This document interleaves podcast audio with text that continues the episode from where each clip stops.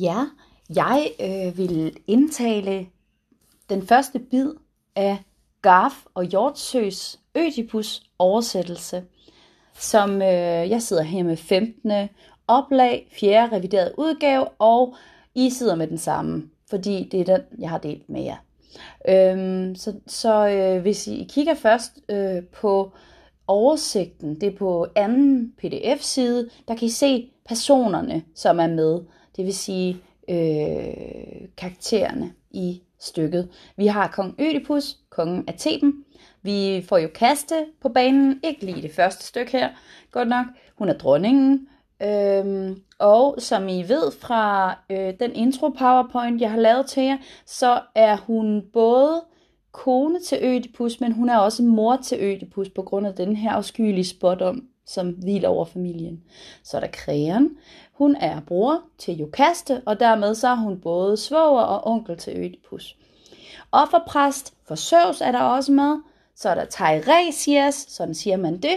Han er en gammel blind spåmand, og han kender jo til sandheden, fordi han har kontakt med guderne, øhm, som spåmænd jo gerne har det. De kan se en masse ting, både, øh, ja, de kan se nogle ting, som øh, øh, folk øh, ofte ikke kan se. Så er der en budbringer fra Korinth. Det går lidt lang tid, før vi hører fra ham. Så er der en hyrde, øh, som øh, er hos den altså afdøde kong Laios, og som øh, ikke har været i byen Theben i rigtig lang tid. Og så ser vi også en tjener i Ødipus Palace til sidst, som også får en væsentlig rolle, men det er altså i det, det sidste øh, stykke af teksten.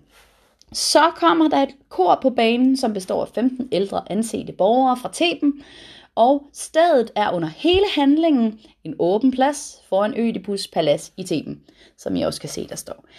Og øh, vi skal forestille os foran paladset, at der står et alter, det vil sige en form for grill, øh, hvor man øh, øh, brænder ofre til Apollon Lykaios. Øhm, ja. Der, der er lidt forskellige navne for Apollon, og dem siger jeg, som vi finder dem i teksten, sådan så I ikke bliver i tvivl så starter det med, at der er en gåde, og den gåde, som står her på side 3 pdf-side, det er en gåde, som øh, er den gåde, som Ødipus han svarede rigtigt på, da han mødtes med Sphinxen, og øh, dermed slog den ihjel. Øh, og den kan I jo så tænke over, om I også kan svare på. Hvad for et væsen kan færdes på jorden på to eller fire, selvom dets stemme er en, og på tre det sig frem kan bevæge? Ene af alle, det lever omskifteligt midt i naturen. Enten på jorden, i luften, på havet, men når på de fleste ben det sig bevæger frem, er det styrke i lemmerne svagest. Og den gåde kunne Ødipus altså svare på, hvilket var årsag til, at han blev konge i Theben. Og som konge i Theben, så er der jo så gået rigtig, rigtig mange år, hvor altså han har fået børn med Jokaste, dronningen der, og øh, og nu går det hele, øh, nu, nu går der øh, så at sige øh, brand i lokummet øh, her ved stykkets start. Det er jeg ret sikker på, I godt kan se ud af teksten, som jeg læser det. Ødipus siger, Åh børn, I unge skud på Katmos gamle træ, Katmos, stamfaren til byen Theben. Hvorfor er I nu knælet ned ved altrets fod? Med uldomtvundne grene, knude fast og fromt i hånden som til bøn, mens offerrøg og råb og klagehymner stiger op bag Tebens mur. Jeg fandt det rigtigst, børn, at ingen uden I fortalte mig om grunden. Derfor kom jeg selv. I kender mig af navn. Jeg er kong Ødipus. Så henvender sig han sig til en gammel offerpræst.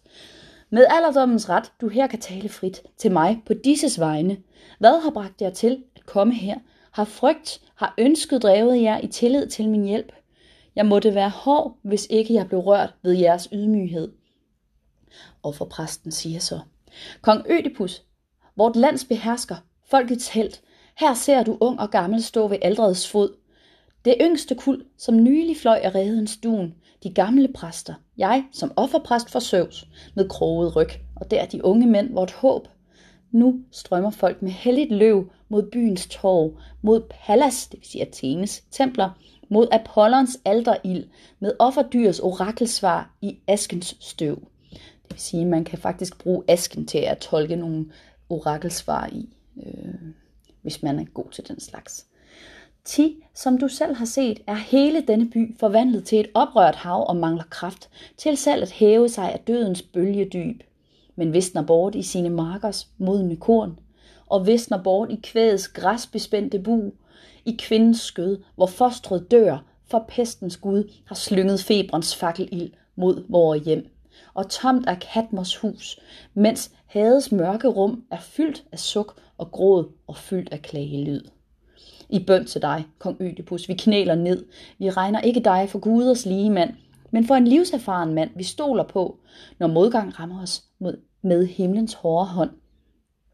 Du kom jo her til Katmos by og fik os løst fra denne gæld, vi stod i til den onde sfinks.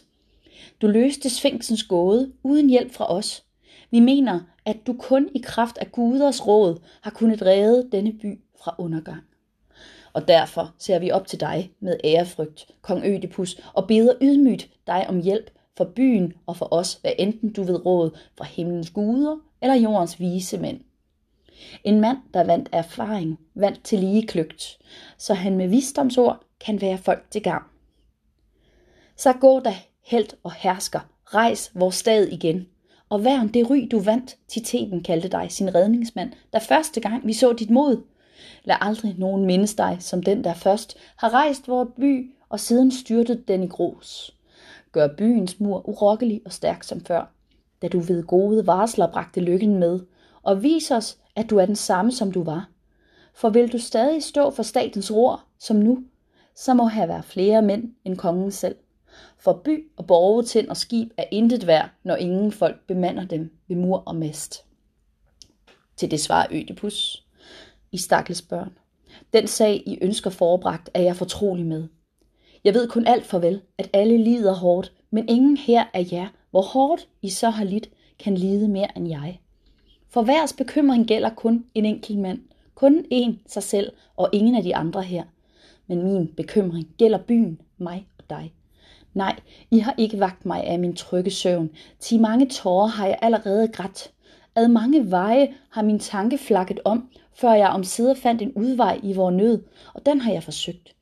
Jeg lod med Nøjkøvs søn, min svoger Krægen, drage til Apollons dal og spørge hans orakel der, om ikke jeg ved offer eller bøn kan frelse Thebens folk. Men når jeg tænker på den lange tid, der gik fra Krægen tog afsted til nu, så ængstes jeg. Det er dog sært, så længe rejsen trækker, trækker ud. Hvis Krægen var her nu, bar jeg mig skændigt ad, om ikke straks jeg gjorde alt, hvad Phoebos, det er et andet navn for Apollon, bød. Det var et ord i rette tid, for nogle folk tilkendegiver nu, at krægerne er på vej. Det var overfor præstens replik. Ødipus svarer, Apollon, højhersker, giv dig krægerens blik, må stråle lyst og lykkeligt med frelsens bud. Og for præsten. Det har vi lov at tro. Tiras kan vandre frem med panden skjult af lavbærets blomsterkrans. Ødipus. Så snart min røst kan nå ham, får vi svar på alt. Min Øjkøvs søn, min, svog, min svoger krægen, svar mig nu. Hvorledes er det svar, som Føjbers sender os? Krægen. Kun godt, jeg har at melde dig. Det værste selv kan vendes til det gode, så er alt jo godt. Ødipus. Jeg nærer ikke frygt, og heller ikke håb, ved det du her har sagt. Men hvad er Gudens svar? Krægen. Men ønsker du at høre det i denne kreds? Jeg gør, som du har lyst. Skal vi gå indenfor? Ødipus. Lad alle høre det, for disses ved og vel bekymrer mig dog mere end ren personlig sorg.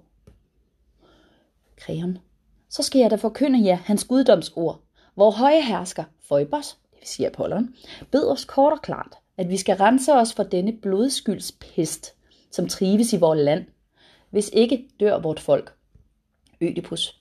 Hvorledes skal vi rense os? For hvilken skyld? Kreon, Ved ophavsmandens landsforvisning eller død, Ti blodskyld raser over Theben som en storm. Ødipus. Hvis død, må guden sigter til med sine ord. Kreon. Kong Laios var hersker her i dette land, før du som konge tog hans myndighed i arv. Ødipus. Ja, jeg har hørt om ham, men aldrig set ham selv. Kreon. Og nu forlanger guden klart, at hvem der end har myrdet ham, skal rammes af vor hævn til straf. Ødipus.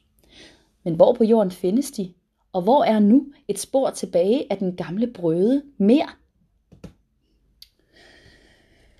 I dette land var Gudens svar, og søger vi, så findes det. Hvis ikke, så forsvinder det, siger krægeren. Ødipus svarer.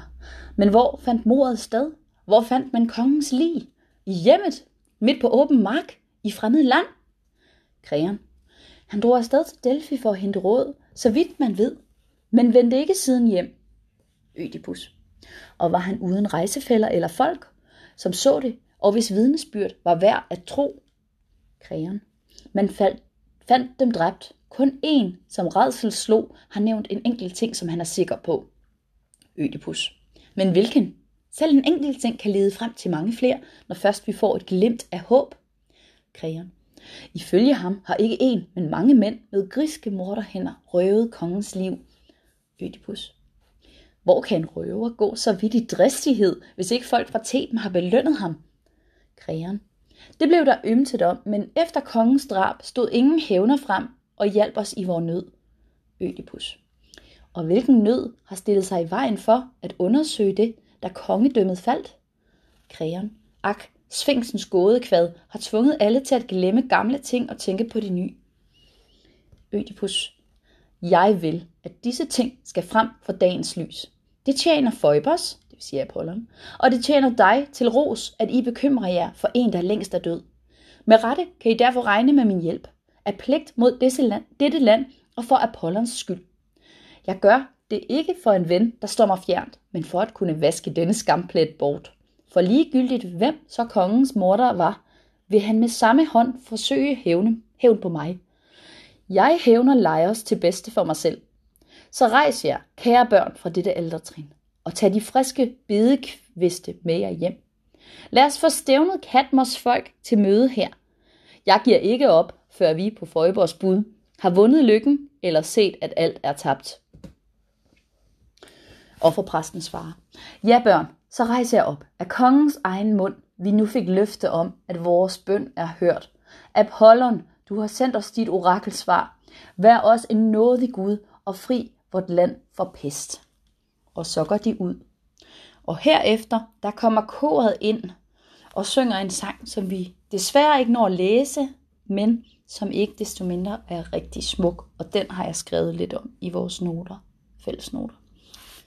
Tak fordi I lyttede med.